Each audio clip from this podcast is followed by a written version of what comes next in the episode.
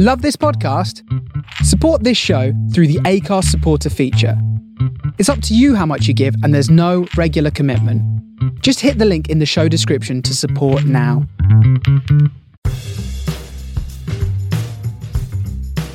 Three people, and you're gonna have four weeks. Do something. it started out of pure stubbornness, which is great. Without necessarily meaning to, I think we found this quite interesting niche. No, we did some stuff, and the fact that it's invisible means it worked. I think art is encoded knowledge and uh, experience. At that time, we were really fascinated by the whole transmedia concept. that was it, not the time traveling robot idea that we had. Hello and welcome to Technique. I am Sam Fry, and this is the podcast where we speak to artists about technology. Today I'm recording in April 2020, in the middle of the COVID 19 pandemic, from my own little hideaway, my home in southeast London. I sound like I'm reading this to the people of a dystopian future. But in reality, as I record this, we are around six weeks into this period of isolation in the UK. And while it's strange to still be at home so much, it's becoming a bit of a new normal. Yet today's interview was recorded around a month ago. At that point, this situation was feeling very new indeed. One big change in the world over the last few weeks is the increase in video or Skype calls. This interview follows in that vein as my co host Richard F. Adams spoke from his home in the UK to the home of Professor Graham Harman, who is based in Southern California. Graham is a professor of philosophy. Here he is explaining where he does his teaching. Well, I'm now a Distinguished Professor of Philosophy at the Southern California Institute of Architecture in Los Angeles, SCI-ARC for short. We're in a converted train station in the eastern side of downtown Los Angeles. The school was founded by hippie architects in the early 1970s who had all quit en masse from Cal Polytechnic uh, and started their own school in Santa Monica. It's moved around a few times since then, and since 2000, we've been in downtown Los Angeles on the east side in what is called the Arts District. Sounds cool, right? So, today's episode is primarily a conversation about philosophy, art, technology, and in particular, Graham Harman's speciality, object oriented ontology. What is object oriented ontology? Well, that's easy for you to say, but it is a good question, and it is indeed how this interview starts. the thing you're sort of known for, and if you Google you, you find you talking at the ICA in London and various other places about this, is this notion of object oriented ontology. It'd be really great if you could sort of start by introducing what OOO is. By the way, I simply stole the term object oriented from computer science. My father actually knows quite a bit more about object oriented programming than I do. So he had some books lying around the house, and I, when I visited them, I had a look at those, and there are some similarities, but mostly I simply stole the name. Well, why did you steal the name then with relation to that? Because I know obviously you're looking into the nature of objects and, and reality, if you like, versus non-reality, I guess, or being. Sure. There's a philosophical context to this idea, of course. The first thing you want to do in philosophy, that you have to do in philosophy, is to talk about everything in some sense. You have to have a global perspective. It doesn't mean we're experts on everything, far from it, but it means you have to account for everything. You know, in engineering, you don't have to think about art. In art, you don't have to think about politics necessarily. You can. Uh, in economics, you don't have to think about microbiology. But philosophy at least has to have some idea of where everything fits. And the most general term you can use is object. There are other terms possible. You can talk about units or things or entities. The reason I chose the term object is because that was the term of choice in the Austrian school of philosophy of the late 1800s, led by Franz Brentano. This eventually led to phenomenology, Edmund Husserl, and to his star student, Martin Heidegger who are better known than Brentano uh, to the general public. And so I was simply inspired by their way of looking at objects as the most universal concept that can be applied to everything. Of course, modern philosophy draws a sharp distinction between objects and subjects, which means thinking humans. Whereas my approach is that humans are simply very interesting objects. We have capabilities that other objects don't have. We have political rights that other objects may not have. But yet we are we should still be considered as objects uh, philosophically. There's no reason to start with this distinction, that we have humans on one side and everything else in the universe on the other. So I needed the term objects to refer to the global subject matter of philosophy. To a layman like myself, in terms of looking at philosophy and the bits I have read and studied, it does seem like it is a very human looking outwards centered thing rather than, say, a systemic thing. Because one of the things I push a lot at work is systems thinking, where you start to talk about everything and their relationship rather than right. a particular goal. Yes. Uh, I, I wouldn't say it's the same by any means on this, but it feels like it's traveling down the same route roughly. Yes. And once we've secured the universal subject matter, which is that everything's an object, one of the things that often happens with objects is people confuse objects with ways of knowing them. But obviously, there's a difference between an object and any way of knowing it. And specifically, I hold that there are only two kinds of knowledge. Uh, if somebody asks you what something is, there are really only two kinds of answers you can give. One of them is you can say what it's made of. The other is you can say what it does. So if you ask me what water is, I can tell you that it's made of hydrogen and oxygen, or I can say that it's uh, that's working downward, or you can work upward and say that it's used to quench thirst, it's used to put out fires. Okay. So those are the two different kinds of reductions you can do: a downward one and an upward one. And the problem is that both of those maneuvers lose something. For example, if you try to explain a thing by saying what it's made of, this is useful information, but you're losing what we call emergence. You're losing the fact that water has properties that hydrogen and oxygen do not. Uh, in some cases, the opposite properties. For example, quenching fire, whereas hydrogen and oxygen both fuel fire. So you, you can't simply decompose a thing into its elements and think that you've exhausted the, the subject. And the same when you look at the uses of a thing. The French philosopher Merleau-Ponty says, for example, that the house is not the house viewed from nowhere, but the house viewed from everywhere, as if a house were simply the sum of all the possible views one could have on it. Of course, that gets uh, things backwards because the house has to exist in order for there to be views on it, mm. and not vice versa. And so there's a sense in which there's a certain je ne sais quoi in the things that is not reducible to all the possible interactions we can have with them. There's something more what we are looking at, therefore, is something that's in between those two forms of knowledge. Another way of putting it is that knowledge is always a literalization of the world. You are you are trying to reduce a thing to a sum total of properties that it actually has, whereas reality itself is non-literal because reality itself resists any particular description or knowledge we can have of it. And this is why indirect access to things is so important. And art is one of the areas where this is most obvious. It would be very hard to create a literalist artwork. I would say impossible to take something and explain what it's made of and explain what it does and say that's my artwork. That what okay. you're talking about in the book about Greenberg and the literalism and yes, where you're talking exactly. about minimalism, actually going down that route very much to say this is a square, this is a piece of canvas, this is paint. Well, that is Michael Fried's interpretation. Yeah.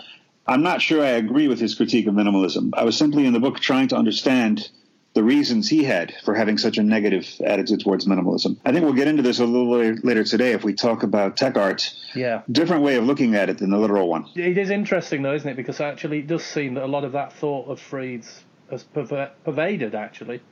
But on the other hand, you can look at a square of pink paint on a piece of canvas and just think, wow, that's beautiful because of its yes. simplicity and elegance. And it can actually make you feel better. Yes. I don't know any more what I f- know about paintings is, is valid. But so talk to me again about that literalism. Go a little bit further on that because I'm sort of interested in that. If we're not talking about the Fried's interpretation of that, what are we talking about? Well, literalism. One way to define it is the idea that a thing simply is a bundle of qualities. This is David Hume's philosophy. The idea that there are no objects really; there are simply bundles of qualities that go together. And the way I read phenomenology in the 20th century is as an anti-Humean movement, because what you find in phenomenology is the idea that the object precedes the qualities. So uh, Edmund Husserl's primary insight, uh, or at least his first insight, is the idea that say you hold an apple in your hand, that apple is constantly changing. There's you know the constant alteration in the amount and angle of sunlight, in the mood of the person who holds the apple in their hand. The apple, I can move it further away from my body or closer to my body with my hand. Yet in all those cases, we still think of it as the same apple. We don't think that because the qualities are shifting from one second to the next that we're actually dealing with different but closely related apples. It's actually the same apple in tension with surface qualities. And so the route to opposing literalism is the idea that a thing and its qualities, there's a gap between them. There's a permanent gap between the thing and its qualities. And I talked about this in my book on the horror writer H.P. Lovecraft, Weird, uh, Weird Realism, in 2012. That Lovecraft has an unusually uh, evolved sense of this and plays on this to create interesting effects in his writing. And there's a couple of different ways he does this. Art is about accentuating the rift between things and their qualities such that the object becomes inaccessible. The qualities are still there, but the object seems to somehow retreat to a distance from us and become something that is a, kind of shadowy puppet master that controls its surface qualities without being directly accessible in its own right. And not only does art deliteralize itself in this way, but I argue that philosophy does this as well. Uh, philosophy is often considered by many another branch of the sciences, which it really isn't. Uh, philosophy is not about the production of knowledge. Socrates is very clear about this. He never knows anything. Uh, he can, he's never been anyone's teacher. The only thing he knows is that he knows nothing. Socrates is the professor of ignorance. And philosophy, of course, comes from the Greek word philosophia, which means the love of wisdom, not wisdom.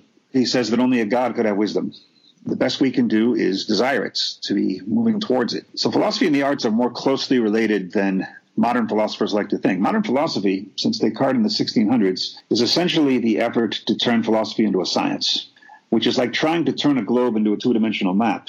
You can do it, but you are inherently distorting the size and the shape of the countries. And you have to be aware of that. And this is what happens when you try to literalize uh, something that's inherently non literal. And we see a lot of examples of this in everyday communication. One easy way is if you look at threats. For example, the, the famous case of the Godfather saying, I'm going to make him an offer he can't refuse. Oh, yeah, yeah, yeah.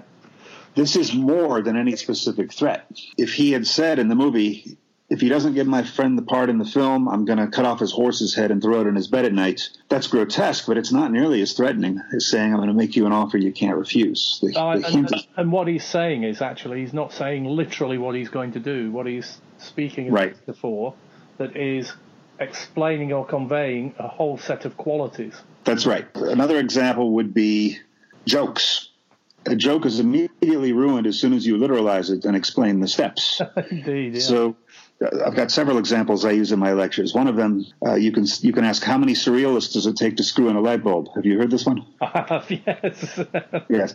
The answer, of course, is fish. The fish. Now imagine imagine your child is there and says, "Daddy, I don't get the joke," and you have to explain it to them. And you have to explain to them that surrealists like to put incongruous objects in paintings, and isn't fish a very unexpected and incongruous answer to the question of screwing in a light bulb, which should be a number rather than a, a noun that, that came from the blue. Now, you've explained the joke, but you've ruined it as a joke.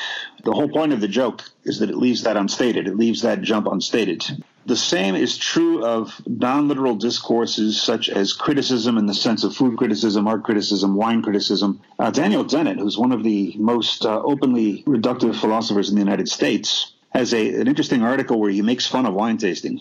He, he imagines a wine taster sipping from a glass and saying, a flamboyant and velvety Pinot, but lacking in stamina. Dennett's approach is to mock this and, and, call it ridiculous and pretentious and say all you need to do to, test, to taste the wine is to pour it in a machine and the machine will analyze the chemical formula of the wine. So convert the taste of the wine into knowledge. Now, you gain something from that, but you also lose something. There's a reason wine tasters are poetic and indirect. They're doing aesthetic writing in its own right.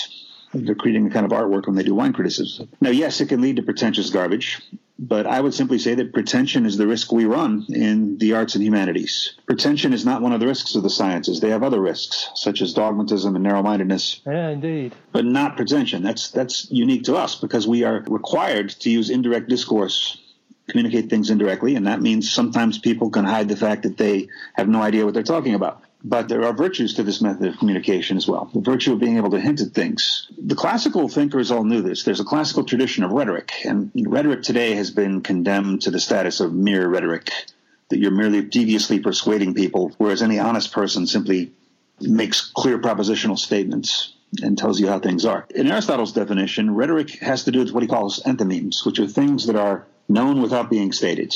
And a large part of communication is about this. So Aristotle gives the example of a speaker saying, This man here has been three times crowned with laurel, which is confusing to us, but, but to any Greek, this means the man has won the Olympic Games three times. But that's much more powerful than saying this man who has won the Olympics three times. To say something that everyone knows without having to spell it out is often a, a more powerful way of, of, communication. I was talking to talking to someone just recently about the differences, for instance, between the US and, and British English and the way that it's actually quite hard to pass diplomatic English exams if you want to be a diplomat from another country, because it's very difficult to understand British English in the way that we tend to say something that actually means the opposite. Like in a social situation, people might say, you must come to dinner, and they mean don't come to dinner. My experience of Americans is they're much more direct and they tend to mean it. So I think I had it described somewhere as low versus high context communication or something. I think that's true, and I'm glad you told me that because I'd probably show up to dinner if I were in England. no, um, not everybody in England, but it came from a friend who took the diplomatic exams and failed, who can speak ah. perfectly good English, and it was this fact that we, at those levels of society, tend to say one thing with another meaning. It's very interesting, and there, there's also a lot of understatement in British communication. And I remember my first time in England, spring break 1990-91, my first year of graduate school. This was just a couple of years after the Lockerbie bombing. I had been in Italy, but I was flying back to the United States out of London, Heathrow, and this very well-mannered gentleman was this, my security questioner at Heathrow, and he began asking me all these questions about what is Christmas like in Italy, and I began answering the questions, and then he asked me about whether other people had had packed my luggage. That, that was fairly new in those days. Mm. And at some point, he simply asked, Do you understand why I'm asking you these questions? And I simply nodded. It seemed like the appropriate thing to do. Whereas in the United States, it would have been overstated. It would have, they would have spelled everything out. Oh no, I've had the, the, same going into the States where I got there and they said, Are you here on business or pleasure? And I went, Well, actually, I was spending two weeks on business and two weeks on holiday and vacation. it doesn't fit. And I went, Well, I don't know, I'm doing this. And he just went, Just answer the question. You know, oh. right. But you know, it is interesting those differences, and I think I don't quite know why they've emerged. I think Japanese is very formal like that as well, in that they'll say one thing and mean another. Going back to your sort of metaphors about what you know the properties things have, there's something in the book about a candle that you use as a metaphor, a, a teacher and a candle. Yes, that was simply a, a piece of doggerel verse I found on Google. Tried to analyze how the metaphor works. A teacher is like a candle, or was it a candle is like a teacher? I don't remember. Like a candle because they light the way and they give lightness in darkness and all of that business, I guess.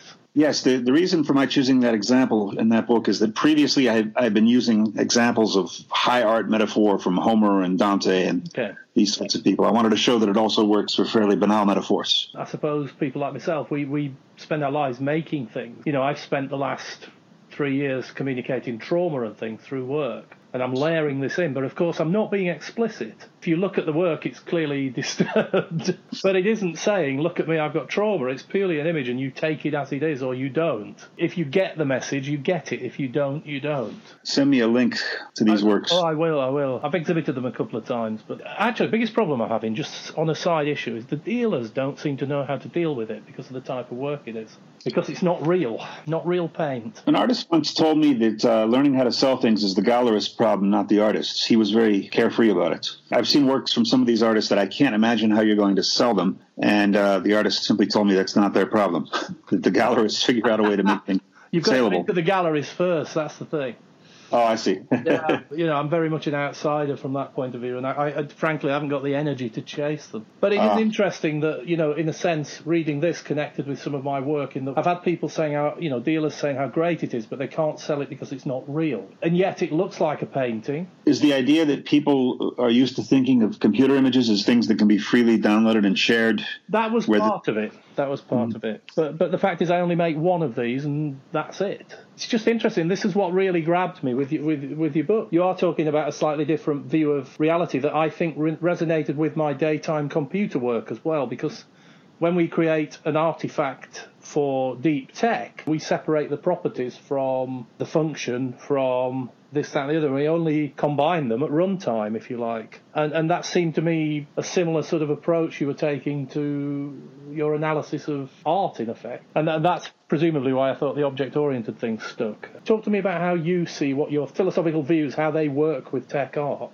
All right. Actually, this is, is quite timely because I not only have I just published Art and Objects, I'm also working on Architecture and Objects, companion piece for a different publisher. And what I'm seeing there is that architectural theory is very rich and, and voluminous at this point, but it got a very late start. Vitruvius is really the only surviving ancient authority we have on architecture. That's simply an accident of history. Not much survived about architecture. And this was known throughout the Middle Ages, but it didn't really inspire comparable works until the Italian Renaissance. So we have this strange situation that Vitruvius in 25 BC is the first treatise on architecture we have, and Alberti in the 1400s is the second. Wow. I'm getting back to your question here in a slow way. Both Vitruvius and Alberti were very interested in mathematical proportion as the key to architecture, whether it was the proportions of the human body as being that which the building is designed to serve, or more abstract Platonic mathematical proportions as being the secret to creating great architecture. It wasn't until a bit later that people started pointing to the je ne sais quoi, or I know not what's in architecture, that there's something not quite rationalizable about architecture. And this was a largely British movement coming through gardening theory aesthetically very important. Uh, the idea of having these wild, untamed natural gardens, which starts in the late 1600s in England, and it comes out of China, ironically. A guy named William Temple, who was a, a British diplomat to China for some years, talked about the strange eeriness of these Chinese gardens. And this eventually, over the course of a century, led to the idea of the sublime in Burke and Kant. The idea there's something that's beyond rational comprehension in the arts.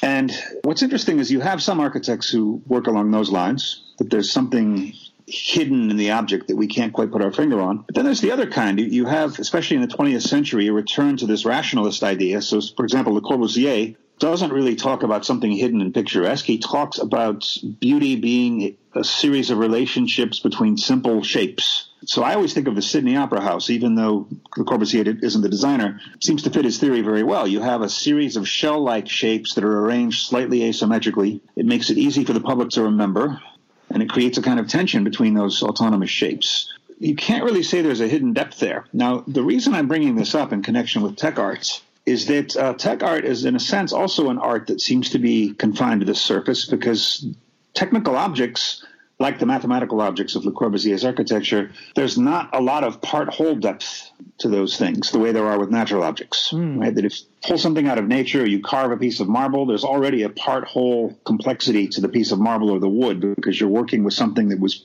pre existent. Whereas in the case of an architectural design of simple geometrical shapes in a certain relation, or in the case of something programmed onto a computer, you're dealing with something that's designed from the outset simply to be what it is functionally in that aesthetic situation. So what that means is that we don't necessarily need to look at the depth in the thing itself. We need to be looking at the relation between ourselves and the thing for where the aesthetic effect is happening. In art and objects, I argue that this always happens in art anyway, because unlike Fried's early claim, the beholder is always there for the artwork. There's no artwork without a beholder, and therefore we are always an ingredient of the artwork. Don't want to digress too much, but there's this French philosopher Jean Baudrillard. Baudrillard is often thought of simply as the philosopher of simulation, that nothing is, is real, everything's a simulacrum. And there's definitely that side in him, but there's the other side of him, which is the seduction side. Seduction is his other major theme, which is that the simulacrum seduces us precisely through its emptiness and the, the void behind it. And so, in a way, Baudrillard is more about our relation to these images. And this is what I would be inclined to think about tech arts, just as with the kind of geometrical architecture we see again in the 20th century, that it becomes more about our relation with those transparent surfaces, and that this is where the aesthetic event is happening. It's happening more between us and the thing than in the, heart of the thing itself. That's how I would approach tech art. You know, I constantly get asked, how did you do that? What software did you use? What this, what that? To my mind, it doesn't really matter. I'm starting with a base and I'm, I'm putting a few algorithms around it and I'm, I'm sort of playing around. But actually, what I want is to upset people. Oh, well, trauma way. I want to sort of convey some of the trauma I felt through the work. And to me, my work lives outside the front of the canvas. Mm. It's almost That's- like we've com- completed a journey that started with us in the Renaissance, looking sort of through a window into the canvas, out through the modernists where the canvas became the thing, and sort of we're out the front of it now. That's a very nice way of putting it, out the front of the canvas. Yeah, that, that's sort of what I was trying to get at with my mention of Baudrillard. The idea that our interaction with the thing, it becomes what's important. Yeah, trauma is one way to do that. I think people can relate to subjects like that, and I think once you explore things like that, they get it very quickly because they've all felt trauma at some point. You know, most people have. That whole Baudrillard about the simulacra, I'd never really thought about that, but I have called my own work simulacra. I don't know where that came from. It just felt like I was making simulacra. You know, in the end, using new painting techniques which are computer driven. It's weird, and I think this is where the dealers don't get it. Let's go a step further because actually we've come out of the canvas, but you also took Right. on virtual reality where we're almost re-entering the canvas. What are the applications of your ways of thinking to things like virtual reality? I haven't written specifically on virtual reality that I recall, but objects in object oriented ontology don't necessarily need to be coming from nature. And so a, a virtual object is still an object. One of the most interesting things I've read on this was actually from J.G. Ballard, where Ballard talks about how the role of the artist has changed today. I don't know, maybe you know this this no, I don't. statement. No. Ah, he said in the past the artist's job was to create fictions. But now we are surrounded by fictions. We're surrounded by advertising and propaganda and uh, video games. Mission of the artist today is to create a reality that holds those fictions together. It makes them believable because anyone can create a, a fake image now. And there's Photoshop and there's all kinds of tools available even to the average person on the street to do this. Well, I mean, if you talk to ad- advertisers, they'll talk to you in a city like London, you're seeing 11, 12,000 messages a day. Really? Walk around. Yeah, yeah, that's the number I had quoted at me. And when you think about it, that's an enormous amount of stories coming at you.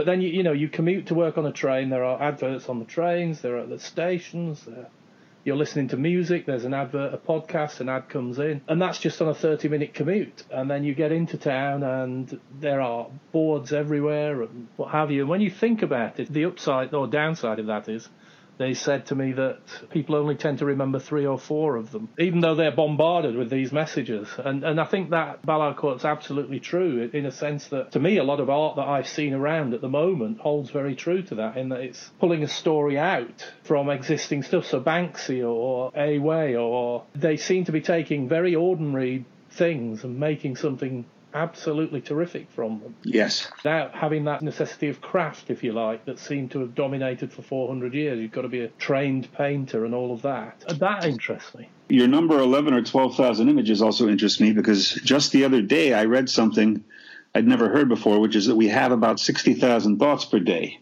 Ah. Course, you only remember a few of those as well at the end of the day. What is it that makes something stick out? And if, if our 60,000 thoughts include 11 or 12,000 advertisements, that's really something. It tells you where we are now.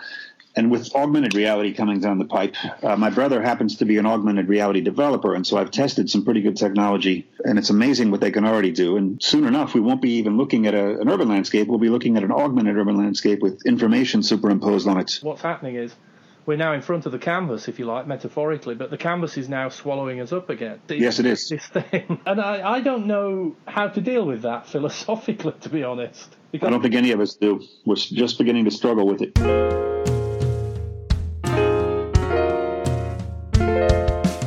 So, if you talk about augmented reality, philosophically, how does that stand? So much of our reality is augmented, isn't it, anyway? Well, in a sense, it already is because of the advertisements, as you pointed out. And in a sense, a city is already augmented reality. I was talking to my colleague David Ruy at school yesterday. He's the one who got me into architecture. Oh. And he was talking about how you know, the human is the entity with imagination that can create images the most readily. Architecture is the set of images that gets taken most easily for reality. Um, right now, I'm sitting in an artificial building, as you know are as well, and I'm on the fourth floor of an apartment complex in Long Beach, and I'm taking it for reality. It's, it's kind of fantastic that I'm sitting up this high in the air.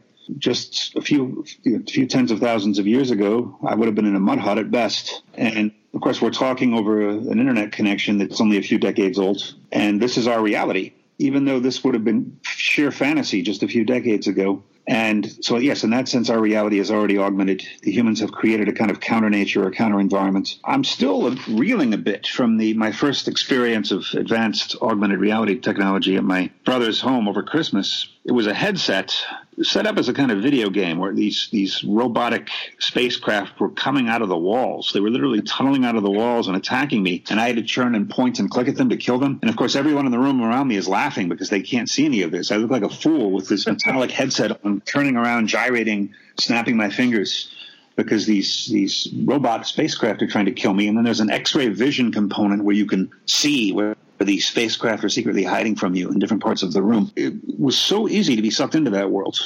And at a certain point, I was relieved to take off the headset. It was it was too intense. The adrenaline rush was too great. And soon enough, uh, simply walking down the street is going to be like this. I mean, already there's um, oh, there was Pokemon Go, which I never tried oh. because I out of the age group. And this led to very rude behavior, like people chasing Pokemons into Auschwitz and things of this sort. Also dangerous behavior, people chasing Pokemons into, you know, near cliffs and things of that sort. I think when that when that uh, was at its peak, I was working at the Royal Shakespeare Company in Stratford upon Avon. I actually got news of a group of people running around on the grass outside the theatre, and it just became bigger and bigger. The group, and it was literally one of those Pokemon Go things. Oh my gosh. it, I thought that was going to be a permanent part of the landscape, but it seems to have diminished at least for now. Right? Is anyone still doing that? Yeah, they're still playing it, but it's very much a limited thing. It, it is exhausting, and this oh. is I wonder, you know, when you you go fully into AR because I did a contract at Microsoft, so I spent a little bit of time at uh, Microsoft Xbox actually, hmm. and mm. I, I, had to go with the Hololens, the thing you're talking about probably, and right. and actually it is quite exhausting, and and I saw effectively a, a demo of a Windows desktop floating in the air where you could just push buttons and do things. And this is utterly exhausting. I, I can't see it lasting in some sense other than for mm-hmm. entertainment, mm-hmm. unless it's something that's put on buildings specifically on entrances, on signs. Or, I don't know. I, I, mean, and also culturally. Yes. This extra layer of information. I mean, I know over the years people have been working on adding layers, you know, from everything geocaching, you know, right up to AR. They've been working on adding extra information, but I don't know anything that's really stuck like you say, it seems to have sort of things seem to die a death after the initial rush. And so I don't know if culturally we can handle this. That's one thought I have. The other thought I have is that perhaps people who grow up with it will handle it. And being a professor, I, I deal with people in the, they're not millennials anymore, they're whatever they're called, Generation Z or Zoomers, Zoomers. They seem to have a very different relation to technology from the one I have. And perhaps they are able to internalize all these things and change what seems to be normal for the human race in terms of information processing. I know it could go either way.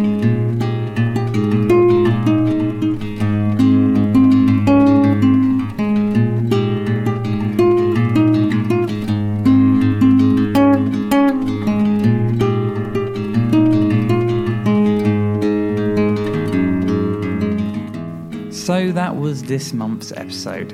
Thank you so much to Graham Harman for featuring. It makes you really want to engage more in philosophy, right? If you want to find out more about Graham, you can always find him on Twitter. Here's how. Professor Graham Harman, thank you very, very much. How can people contact you? Is that via Twitter? Twitter, or they can they can email me if they have a more involved question. And my email address is easy enough to find by googling. Oh, and on Twitter, you're Dr. Zamalek. Dr. Zamalek. Dr. and then Zamalek, which is the Cairo neighborhood and football club. I lived in Zamalek neighborhood. That's why I chose that handle. Z A M A L E K. Thank you again to Graham and to Richard for this episode. We are still trying to put these technique podcasts out once a month, even if it means recording more online. So do get in contact with us on Twitter at Technique UK if you have ideas for artists we should speak to. We will then be back again in a month's time with a new episode. In the meantime, please stay safe and take care of yourself. Goodbye.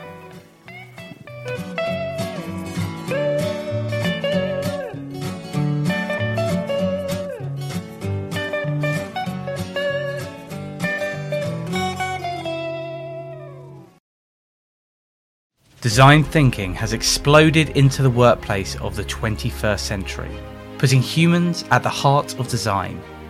Or does it? Isn't it just the post it note workshops? More importantly, though, where did it come from?